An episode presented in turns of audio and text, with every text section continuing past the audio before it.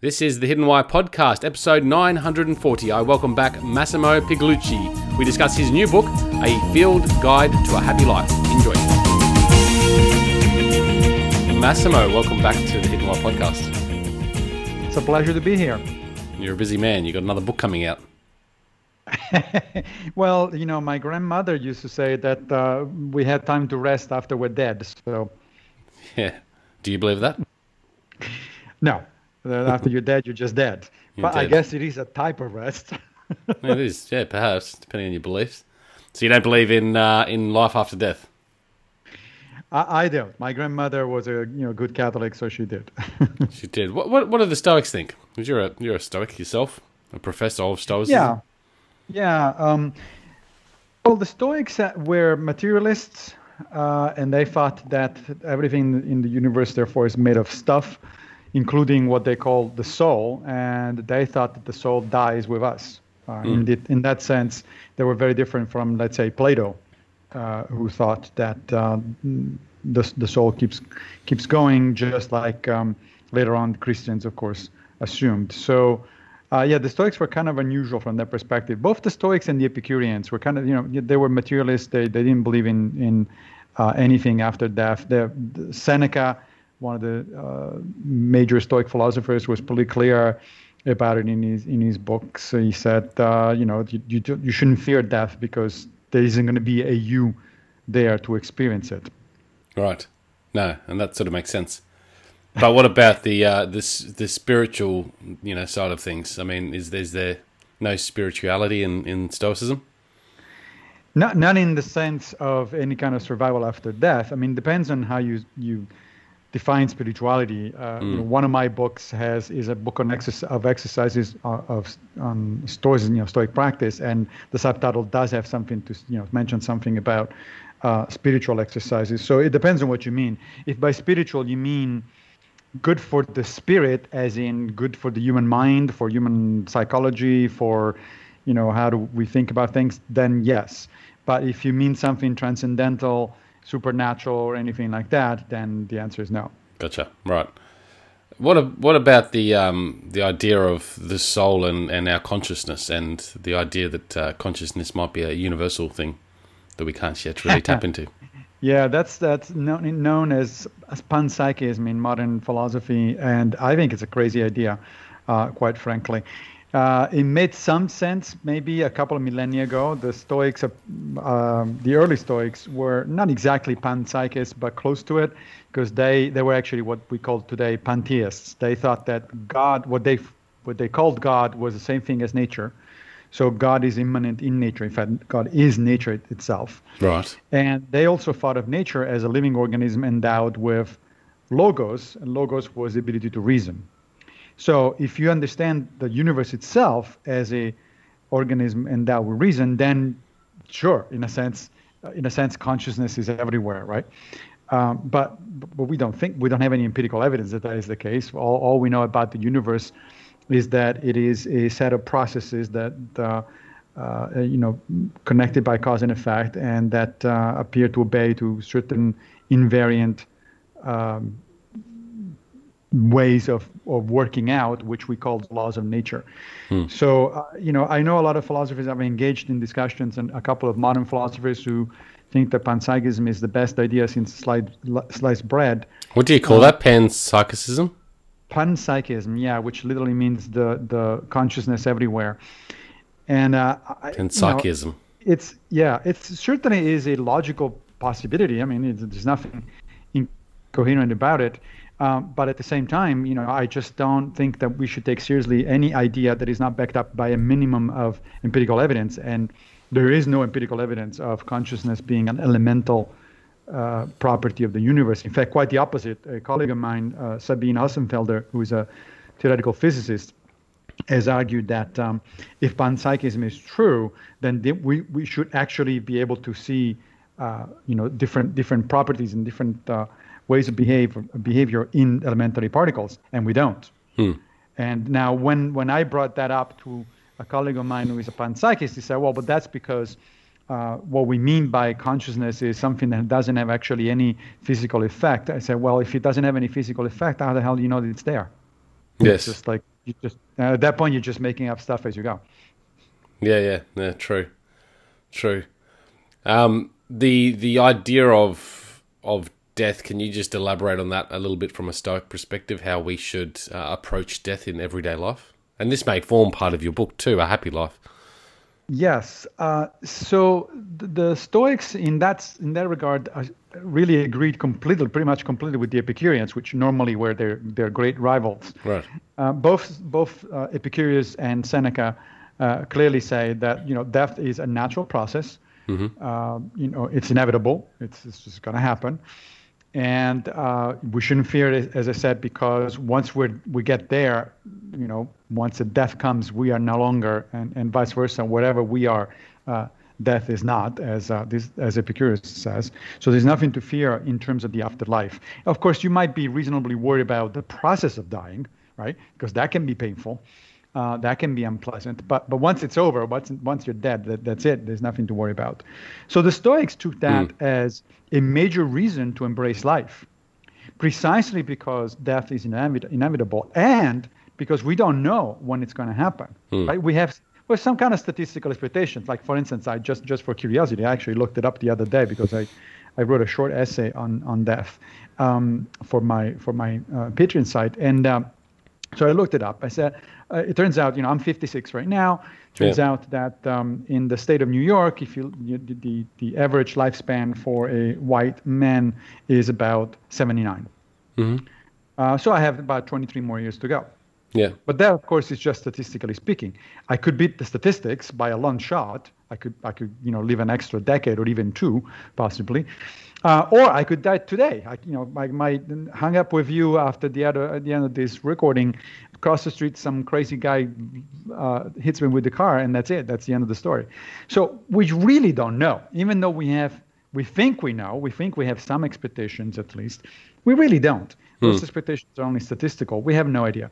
So Seneca said, therefore, you should live your life with urgency, almost as if every day were the last day. And then the, the following morning, if you get up and you're still alive, you say, oh, great, I got another one to, to go by, you know, another day to, to play with. Now, he didn't mean literally as if it were the last day, because, for instance, today I did a number of things like checking social media and email that I probably wouldn't do if I knew that this was my last day. Hmm. I wouldn't waste it on social media or checking email. But what he meant was as if it were the last day, meaning as if you don't, if you didn't know when it was going to happen, which you don't, hmm. and therefore minimize the kinds of things that are not inter- interesting to you, they're not important to you, they're not meaningful to you, and focus instead on the stuff that is important and meaningful. So Yeah. sure, you might have to do some email because you know the, the, that that comes with life. You, if you're Part of your vacation or whatever. something. Right. Yeah, exactly. But minimize that as, as much as possible and instead spend time doing things that you actually think are meaningful. Yeah.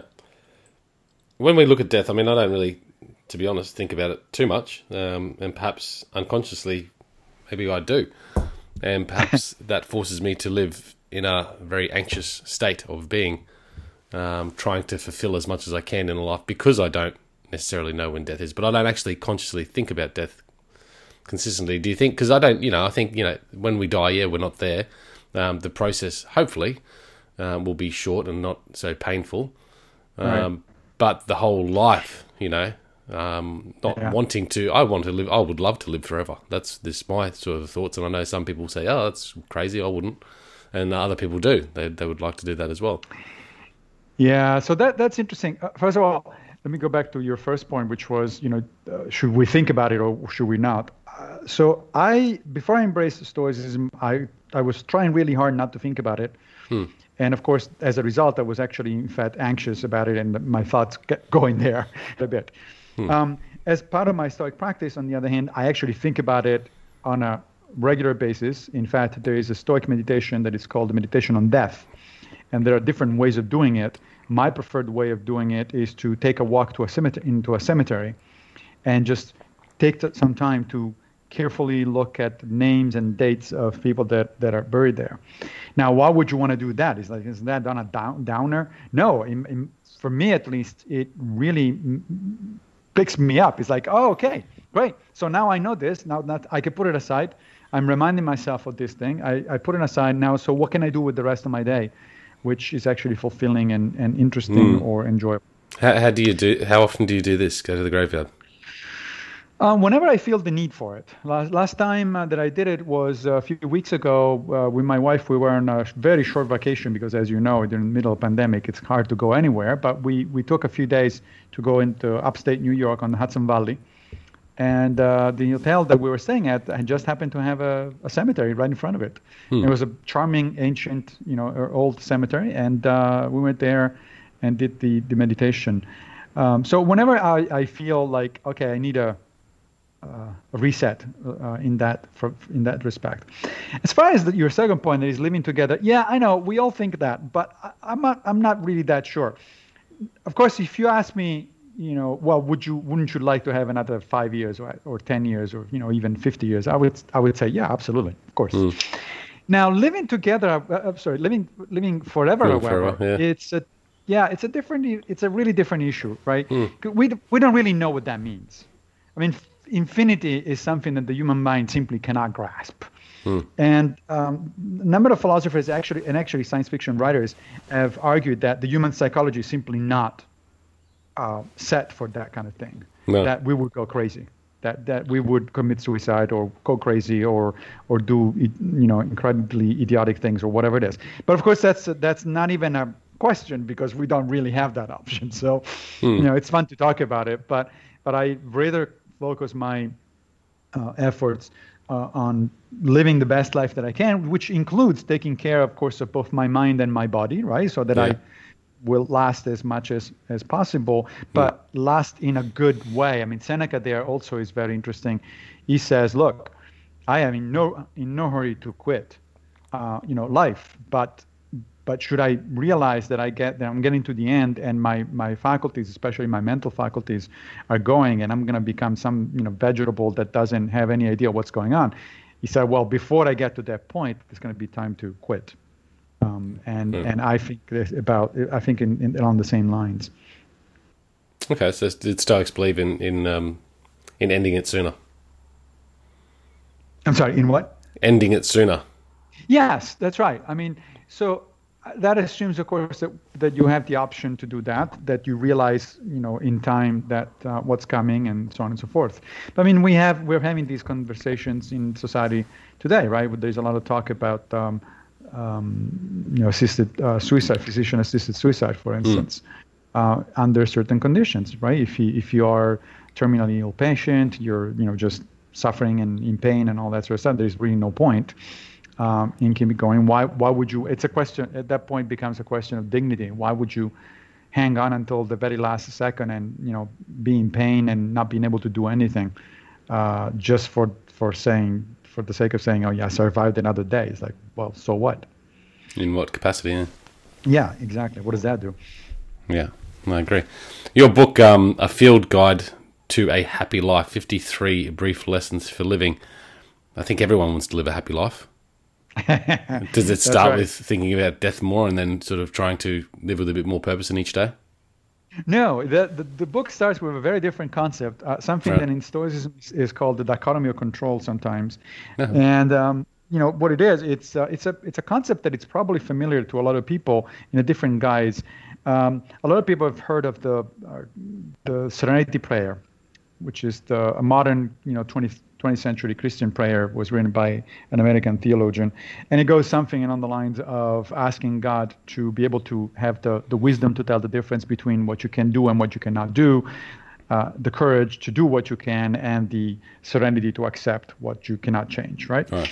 Um, that sentiment is found also in other traditions. It's found in medieval Judaism, it's found in 8th century Buddhism, and the earliest version that I know of, at least, it's, it's in Epictetus, uh, a second century uh, Stoic philosopher. I'm sure it was even earlier than that. But um, so the, the, the, basic notion is that certain things are under our control and other things are not under our control. Mm-hmm. Um, and that we should focus on the first and develop an attitude of equanimity and acceptance for the second ones. So in practice, um, I, what I suggest in, in the field guide is that the, the just like Epictetus was saying 2,000 years, almost 2,000 years ago, uh, there is only a very small number of things that are really, truly up to us. And these are essentially our endorsed opinions, you know, consciously endorsed opinions, our judgments, which are a kind of opinion, and then our decisions to act or not to act. And that's pretty much it. Yeah. Everything else is not up to us. We can influence it, of course, but we don't determine it. So, for instance, you know, since we're in the middle of a pandemic, let's talk about the, the COVID thing. Um, so that's health, right? We tend to think that health is pretty much under our control. We tend to think that, hey, you know, I can make decisions about what to eat and you know follow a, a healthy diet. I can decide to go to the gym on a regular basis, you know, maintain my aerobic capacity and my muscle tone. I can go to the doctor on a regular basis.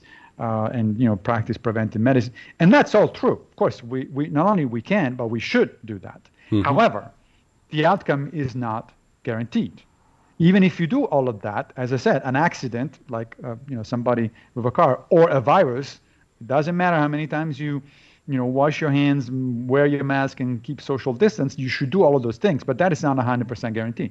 You could still get it. Yeah. So the point is that the you cannot count on, an, on, on a given outcome. We, we do have a tendency to focus on outcomes. We want certain things. You know, mm-hmm. I want to be healthy. I want to do this or that or the other. Um, but in fact, that's in a sense focusing on the wrong thing because the outcomes are not uh, up to us. What should we focus on then? Well, our intentions and our efforts because those are up, up to us. Yeah. It is yeah. true that other people can influence my opinions, let's say, right? Um, but but that influence stops with me. The, the, the buck stops with me.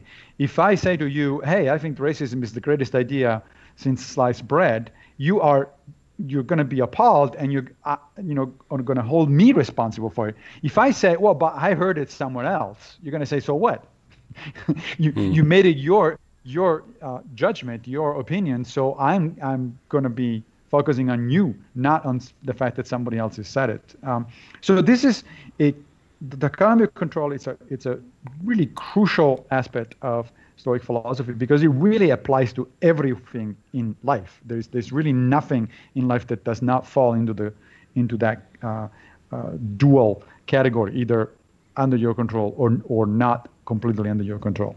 Do you think a lot of what calls us angst or uh, unhappiness is is about giving up that control or, or better understanding what we do control and what we don't?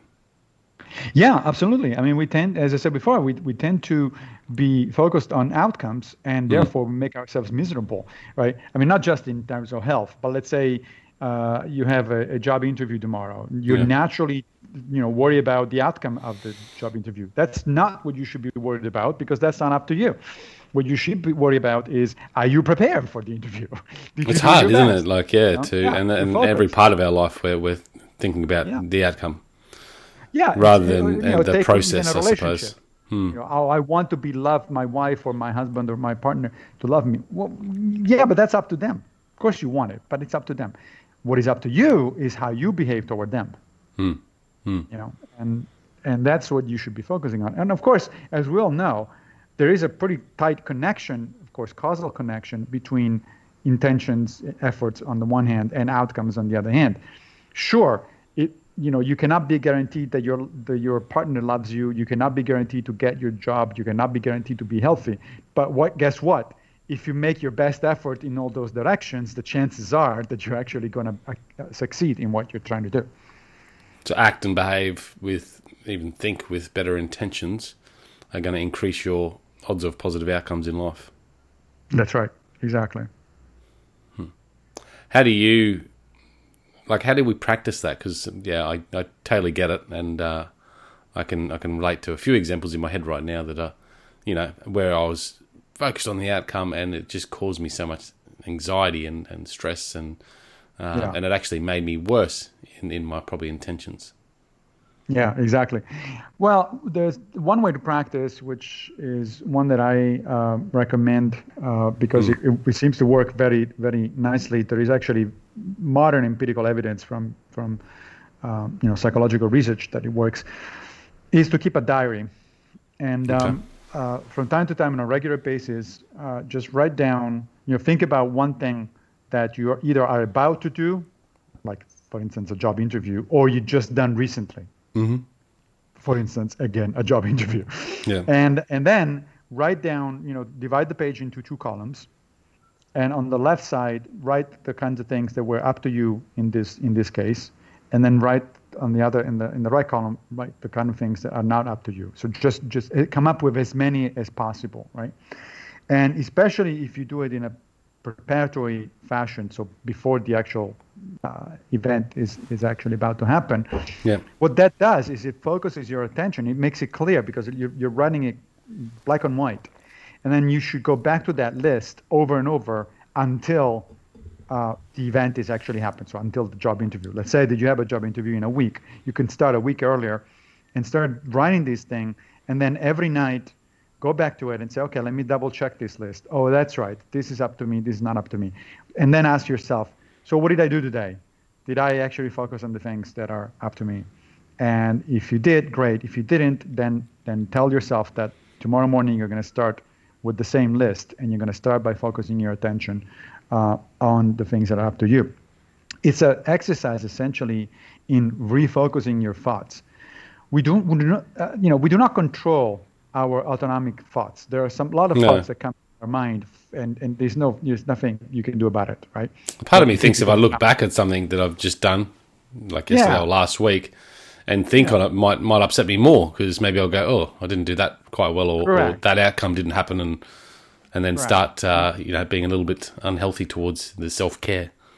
Yeah, and we, we argue our own case about things that happened in the past over and over in our mind. Now we revisit the thing, oh, I should have done this. That's not particularly useful. It just increases your frustration, your anxiety. Now, as I said, however, you cannot actually will these things away. Um, sometimes the thought comes to your mind.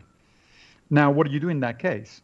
You, you, you uh, modern Stoics take a um, page uh, out of Buddhist meditation, and what Buddhists do is to uh, relax, you know, in a do, do some kind of deep breathing or something like that, and then mentally, visually, if you can, just nudge that thought away.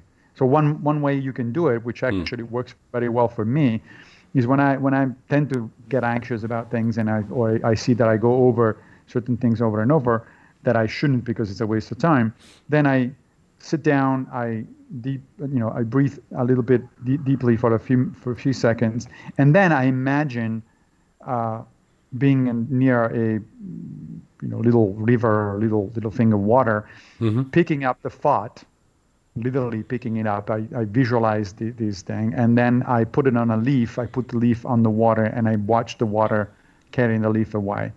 And if you do this over and over, it actually becomes remarkably effective. After a while, your thoughts just, you're able to let go of those thoughts. You're not, again, you're not able to prevent the thoughts. The thoughts will come to you, Yeah, but you're able to let them go. reduce the attachment now- too.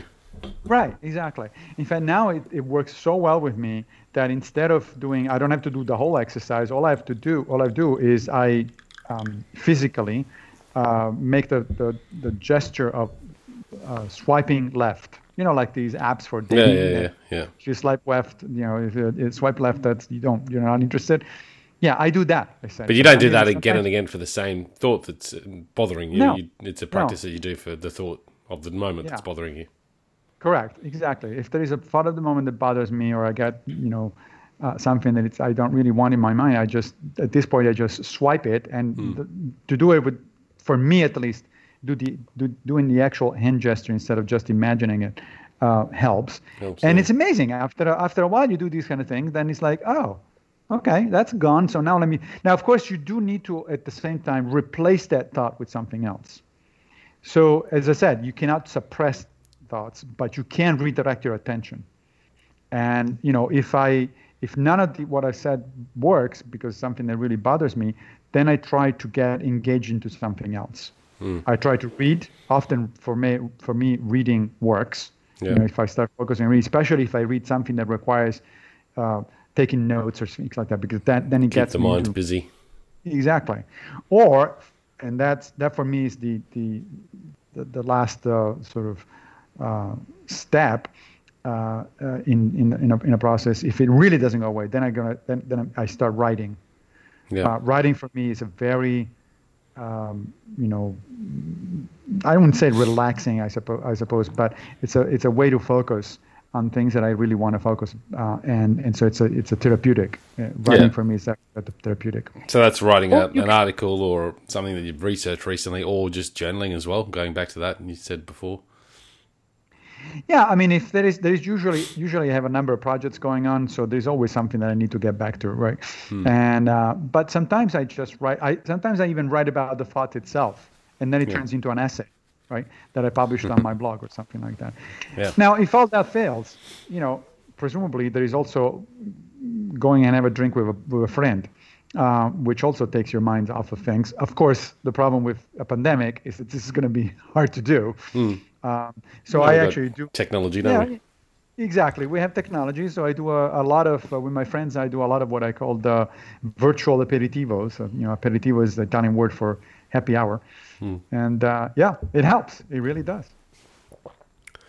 I like it. I like the thoughts, and I certainly can see how that would benefit one to let go of the things that we can't control, uh, and a practice that would that takes time, I suppose. Do you find an individual is, is better equipped to to deal with this than other individuals, or we can all sort of tap into this practice? That's a good question. I, I think yes, there are people to whom this kind of practice comes more natural, uh, or there are people that respond better than others. I mean, this is you know, human psychology. It's not. Um, Yeah. uh, it's not fundamental physics, so it's not a law of nature, right? Yeah, Um, but I do think that everybody can benefit uh, from it if they, you know, try and, and, and stick with it. Just like everybody can benefit from, you know, going to the gym. That doesn't mean that we're all going to become uh, Olympic athletes, right? You know, only only some people get to the level of really being, you know, ex- Yeah. exceedingly good Peak. good athletes. Yeah. But everybody uh, health improves by going to the gym, or or think if you if you want another analogy, think it's a good analogy, Musical yeah. instrument, yeah, yeah, or or or, or even musical instrument, yeah. Like Hmm. everybody can actually learn a musical instrument, the base, the, the the the very basics, and you know play a little tune. Does that mean that we're all going to go to Carnegie Hall? Hell no. yeah, yeah. Um, but it's still useful. Yeah, no, I like that. With with you've got fifty three brief lessons uh, in in this book. Uh, each of those lessons revolved around that dichotomy of control. Uh, no, each each lesson uh, revolves it about around different things. Um, so, Are they- for instance, um, Yeah, yeah. sorry. So each dichotomy of control is just the is just only the first one. Okay. Um, uh, let me pick, for instance, something else at random. I have my I have the book right here, um, and I should be able to do that. These are all Stoic principles then from Yeah, so these are all principles. So the idea of the book, I, I picked one uh, now, but um, and I'll talk about it in a second. But the basic idea of the book is this: this is a complete rewrite of a classic textbook uh, in uh, in Stoicism. This is the, the original title was the Enchiridion uh, by uh, Epictetus. It actually was not by Epictetus; it was by by one of Epictetus' students, Arrian Yep. of Amidi, and um, it kind of summarizes Epictetus' teachings, and it is divided into 53 sections um, that, that are very short. Some of them are incredibly short, in fact, um, just you know a paragraph or two. And um, and then what I did, however, was like, okay, this is an incredible text. It has been very uh, influential, not only in antiquity but throughout the Middle Ages. It was used uh, by Christian monks as a, a manual for spiritual exercises. It was influential in early modern times, uh, like uh, Adam Smith, Benjamin Franklin, uh, uh, George Washington, and Thomas Jefferson all had their personal copies of the Enchiridion. Yeah. However, now that we got to the 20th century and then in the 21st century, you know, the some of the language is obviously out of out of fashion, but more importantly, some of the concepts need update, because Epictetus, of course, understandably, was operating under certain assumptions about the world that were common 2,000 years ago. For instance, one that I mentioned earlier, that uh, the universe itself is actually a living organism. Well, we don't we don't function under those uh, assumptions anymore. So so some of this stuff needs to be changed. And so the the idea of the book is to maintain the same spirit, if you will, of Epictetus, the same fundamental concepts, but really re- rewrite them and update them to the 21st century. So, for instance, Yeah. thought, thought number 27, or section 27, uh, it's very, very short. It's just you know, three sentences. Uh, it says, Nothing in the world is evil, or for that matter, good. The world just is. It is up to us to decide what to do with whatever comes our way. So, what does that mean? This is something that, that a lot of people have a hard time actually wrapping their minds around. What do you mean some, nothing is evil? You mean that you know typically people immediately go to na- to, to the Nazi and Hitler? You, you mean that, that Hitler was not evil? Mm. Uh, what do you mean nothing is good? You know, uh, there's plenty of things that are good. Well, the thing is, good and evil are actually labels. They're judgments, right? Mm. And so they're labels that we apply to people or to events. People and events don't come pre-labeled that way. People and events just are. They, they are in a certain way. It's not like the, the, the, labels good and evil are out there in nature. We impose those labels on them, uh, on things. Now, sometimes that, that uh, labeling makes perfect sense, mm-hmm. right? But the point is that we should be always aware of the fact that it is our own judgment. And our judgment could be incorrect or it could be not useful. So, for instance, if I if somebody you know perpetrates a you know a crime and you know horrible crime or something mm-hmm. like that, um, that's clearly not a positive thing. This is nobody nobody in his right mind would say, oh yeah, that's great. Yeah. Um, but at the same time, what works that what work does it do if I label the word the, the person evil? Let's take again the example of Hitler, right? Yeah. How does it help if I say, oh yeah, that was evil? Um, you know, he's an evil person. It's just a label that I put on there to make myself feel better, or to make or to make sense of, of, of something. Well, this is actually this is sort of categorizing our identities. Do you think? Yes, yes. It's a categorizing of other people usually, uh, right? And in a way that makes us feel better. It's like, oh well, I know it's evil, so I, you know, it's like, well, yeah, but what did you do? What you really want to do is two things. Uh, first of all, to if if it's possible, to prevent that sort of things ha- from happening. Of course, we cannot go back in time and prevent Hitler uh, from doing what he did, but we can presumably uh, work toward preventing similar things in the present. People tend to forget that, you know, stuff that is highly unjust or unquestion or, or questionable is, is happening right now in this country. So instead of focusing on Hitler and what he did, why don't we focus on what's going on right here and what little we can do, perhaps, to stop it or revert it? So the focus shifts from the label to the action. You say, mm. huh, okay, this is un, this is un, not not the right way to, to you know to, to think about it. So because instead of just thinking or labeling, I need to act. The other thing is, do we act on everything? But because if we look at you know something that might upset someone, you know, a war going on in a different country, and right. you know people watch the news and go, "Oh, that's just terrible. What's going on?" But then they sit back, yeah. and really, I guess, with what's in their power, right. what's in their control, they don't do anything about it. But they also yeah, get sure. so drowned in in in in this this evilness that actually upsets them and, and consumes them and makes them quite negative and and yeah exactly. So I actually counterintuitively cancel to to go on a meat diet don't watch the news in, in you know uh, uh, obsessively. Don't read obsessively yeah. newspapers. Yes we should all be broadly informed about what's going on in the world. I'm not suggesting that we should shut down everything. No. but you have to ask yourself why am i doing this? If something is not actionable right if, if it is a war on the other side of the world well think about it in these terms. What can i do here? It's possible that you can still do something because yeah. for instance i, I mean uh, yeah i mean let me let me give you a specific example. Let's say the the war in, in syria which people now have kind of forgotten about but it's still going on. And can i do something about it? Yes because as it turns out i know of at least a couple of organizations like the international rescue committee and and doctors without borders that are actually active in the field in syria. And since i have uh, you know some expendable income I can actually con- send them contributions on a more or less regular basis so that they're going to do something. That actually is actionable. That's doing something. Yeah, I'm not the one going to Syria. You know, I'm not the one that actually is going to stop the war, obviously. No. But I can. But you can you can still do something. But I mean, yeah. there's there's going to be a lot of things that, that we label that upset us that we do nothing about, and probably even though we could do something small about it, we still do nothing about it. Is it therefore right. worth not even labeling it, considering it? I think I think so. I think that if there is something, if something is really completely non-actionable, then you know what? Focus on the stuff that you can actually do. Like I have a, a friend of mine who is also a Stoic practitioner who very rarely pays attention to you know sort of national elections. Hmm. Again, not in the sense that he doesn't know what's going on. Yes, at some level he knows what's going on, but he doesn't obsessively watch CNN or Fox or MSNBC or all these things about it. Yeah. Why not? Well, because the only thing you can do about it is pretty much to vote. You know, when it comes down to that, and you know, perhaps send some money to, to a politician once in a while. Yeah. What does he do, however? He doesn't want to give up political involvement, and so he says, "Well, it turns out that I have a lot more um, leverage at the local level."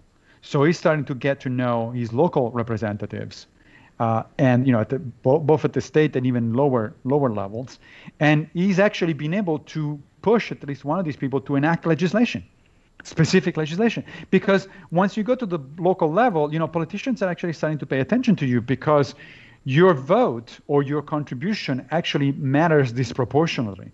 Mm. At a national level, it doesn't. If I send 50 more bucks or 100 more bucks to this or that national candidate, that's a drop in the bucket. It's not going to make, they're not going to listen to me. they're not going to, that's not going to gain me access and say, oh, yeah, by the way, you should do this or that or the other. But at a local level, it does, mm. especially if, if you're persistent, if you call them on a regular basis, et cetera, et cetera. So, so that's a very good example of, you know, just drag yourself away from the obsession that we all have with, you know, the big picture and the big news and focus on stuff that you can actually do at the local level. Because, you know, after all, as we all know, politics, all politics is, is in fact local. Eventually, the national politicians do come out of the local ones. Yeah. And so you are having long term effects because some of your local politicians will eventually make it to the national stage. And if you had a, a chance to actually seriously in, engage with them, that's going to make much more of a difference than if you just watch the news in a mm. passive manner. It's interesting. I actually spoke to someone yesterday about just a newspaper and um, how we sort of commented about most newspapers went, you know, national, and it was just irrelevant. And and the thought was, yeah, right. we need something that is local, and people like to hear local things and local news, and um, because it, I guess, gives them a sense of, hey, we can actually do something when it's local. Exactly, and this is counterintuitive. I mean, this this comes from somebody, uh, in my case, who was really a, a, news junkie. I mean, there was a period of my life where I was constantly, you know, reading the New York Times and watching, uh, you know, you know, watching CNN and, and listening to NPR, you know, all the, all that sort of stuff. And now it's like, what the hell? What a waste of time. All of that was simply making me depressed and angry, or, or and, and I couldn't do much about it anyway. Yeah. I like it. I like it. The um, yeah, to think nothing is neither good or evil it just is. Yeah. Um, I sort of want to go go into that a little bit more um, because often that that really influences uh, our identity, the tribes that we hang out, and this whole idea of us versus them mentality. Yeah. And I think that's getting worse in society as well. Would you yes. sort of agree? Yes, I, I, I, completely agree. And in fact, I think one major uh, reason this is getting worse, the situation is getting, and people are getting more polarized in terms of their social and political positions, is precisely because both sides um, do have this tendency to regard the other one, the other side, not just as an interlocutor, as somebody to have a you know disagreement with, but as evil, ignorant, stupid, or you know all those kind of things. Uh, as it turns out, a lot of most many people are not evil, stupid, or ignorant. Yes, course, there is some stupidity, there is some ignorance, we, and we all make mistakes. We're all limited yeah, in our sure. things, mm. but it just doesn't help to think of people that way. Um, so the, I, one of the things that I like a lot about the Stoic uh, take on things is that they st- they stay away from labels of evil and good, even you know, not just evil but also good, and they just train themselves to say, okay, things are what they are. Now, there are some things that I think my judgment tells me should I should work toward changing, and other things that my judgment tells me are fine the way they are. And that's the way I want to I want to look at the world. There is an interesting analogy that Epictetus makes there. Uh, uh, it's, it's a wonderful story. Uh, it's about um, a thief that that uh, stole his lamp, his night lamp. Right. So he, he w- wakes up in the in the middle of the night at some point. He hears a sound in another another room, and he goes to the window and turns out he had this beautiful lamp made of metal and um, and it was gone Hmm. So the, somebody stole it. And so then he, ref, he reflects on it. He's like, so should I say that the, the, the, the thief was evil and, you know, that sort of stuff? It's like, well, that's not very helpful.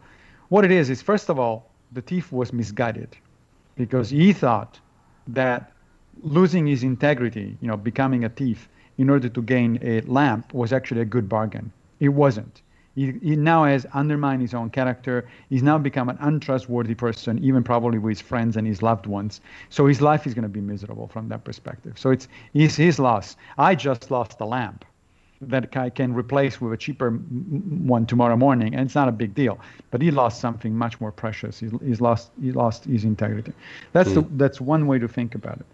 Um, the other one is like, well, so if you start thinking about people who do bad stuff as misguided, as opposed to evil, what happens is that you start thinking of them as kind of analogous to somebody who is sick and in fact, Epictetus uh, draws this analogy. He says, look, imagine that you have a, a blind man who goes around and you know he, he, stumbles on people, and some people get hurt because he doesn't he, he doesn't see where he's going. What are you going to do? You're going to kill him? You're going to you're going to put him in jail? No. What you, you're going to do two things. You recognize that this is happening because the guy is sick. He literally cannot see hmm. where he's going. So what you're going to do is two things. First of all, make sure that he doesn't hurt other people, and second, if possible, make sure that it doesn't hurt himself. Mm-hmm. And then you see, you, you f- try to figure out if there is a way uh, for him to to learn to navigate the world in a better in a better fashion, right? Uh, maybe he cannot gain his his sight back, but maybe there is something else you can teach him to to not break havoc. And so Epictetus says this is the same thing with people that we label evil. They're not evil. They're misguided. They have opinions which they you know picked somewhere. They grew up with maybe in an environment where those kind of opinions were fostered or something happened in their lives that fostered on them this opinion that oh stealing is a good thing uh, mm. it's good because i'm you know i'm better than other people. I can take advantage of other people. They're misguided. They're mistaken about it. And so yeah. what we should do is the same thing. We should treat them as sick people make sure that they don't hurt others make sure that they don't hurt themselves and then try to see if we can gain them back bring them back to uh, society. So regain them as as uh, you know, members, active members of, the, of our society. Our entire justice system in the United States is obviously a retributive system. It's based on vengeance, essentially. It's punishment yeah. and mm. vengeance. But it's not the only possible system. And a lot of several Scandinavian countries, for instance, have a system of justice that is not retributive, where, where, where things are geared toward actually trying to recover as much as possible the uh, you know inmates to a normal social life. And guess what? The statistics are pretty clear. The American system is failing abysmally. Uh, the the number of the, the frequency in which people then go out get out of jail and do again the same kind of things is very high. While on the other hand, the Scandinavian system works pretty well.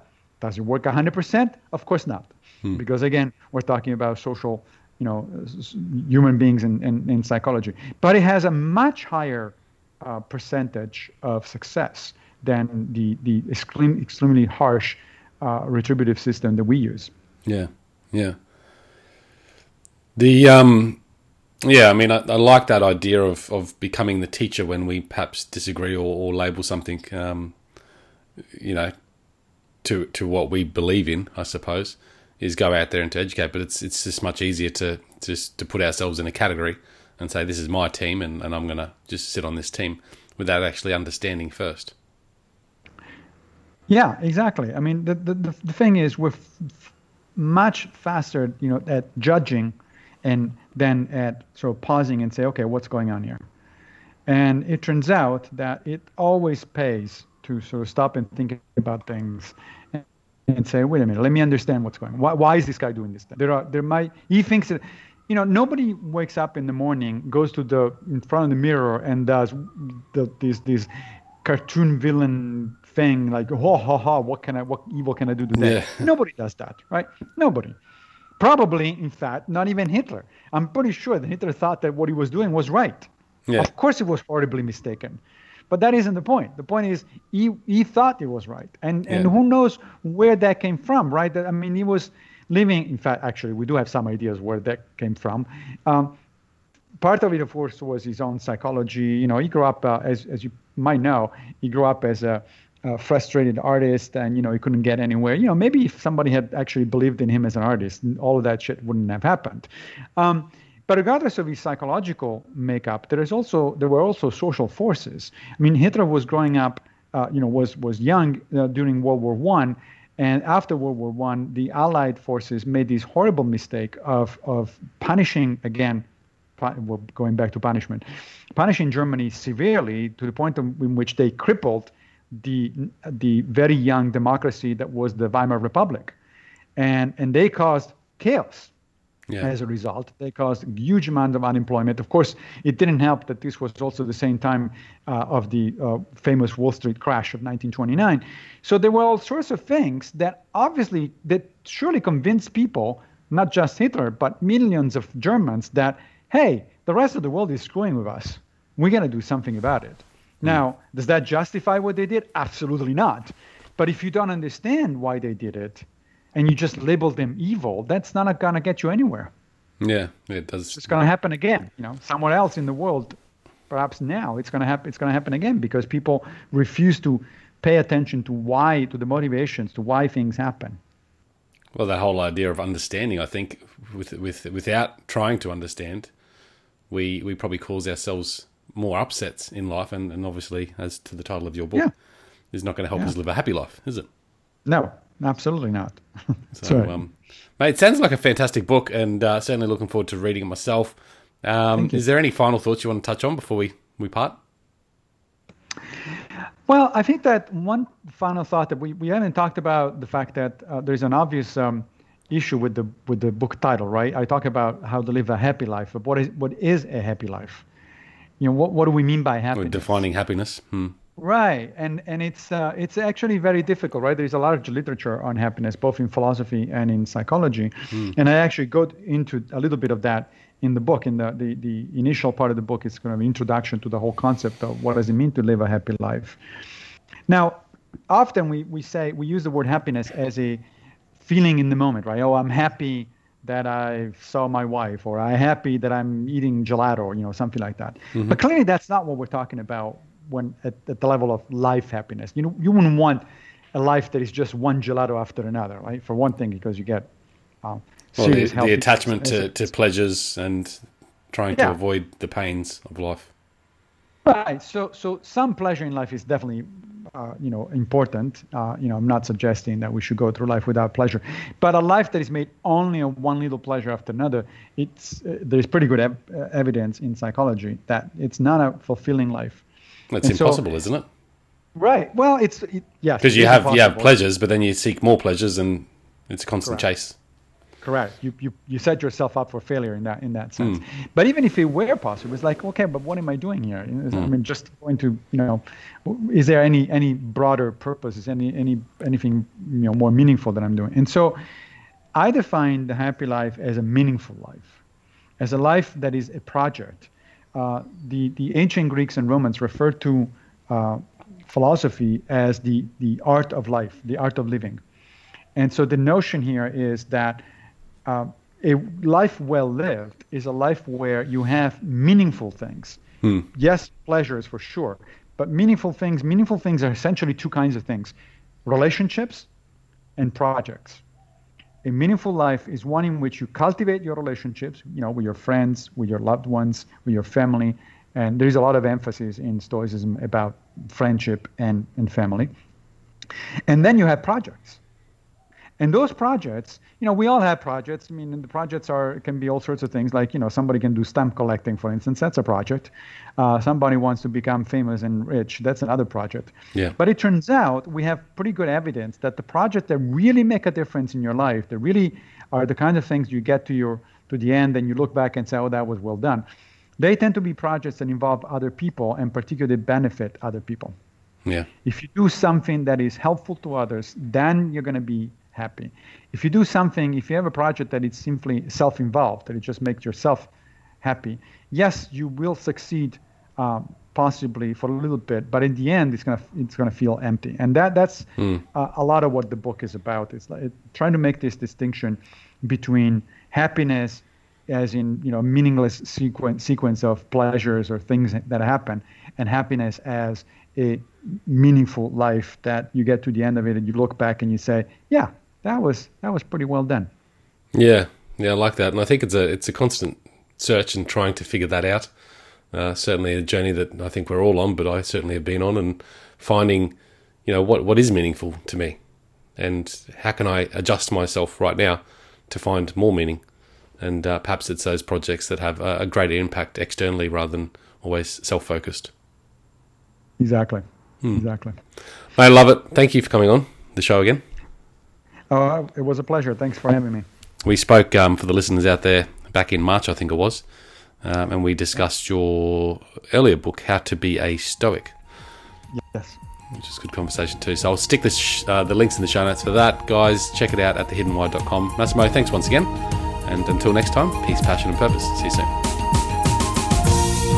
Thanks, guys, for listening to this episode. I hope you enjoyed what you heard. I hope you love what you're hearing. If you like this episode, guys, or any of the episodes that you're listening to here at The Hidden Why, please do me a favor by sharing it. You can share it with your families, you can share it with your loved ones.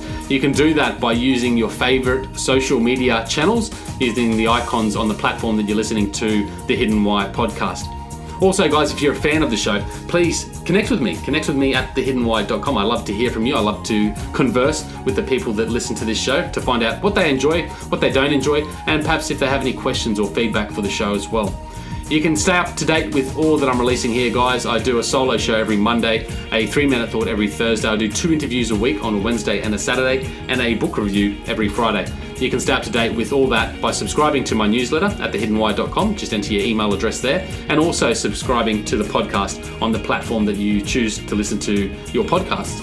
You can also support the show, guys, by using the Amazon links at thehiddenwhy.com. So if you like books, you can get all the books that I review there um, and anything else really that you like to purchase through Amazon. So use that link, it helps support the show.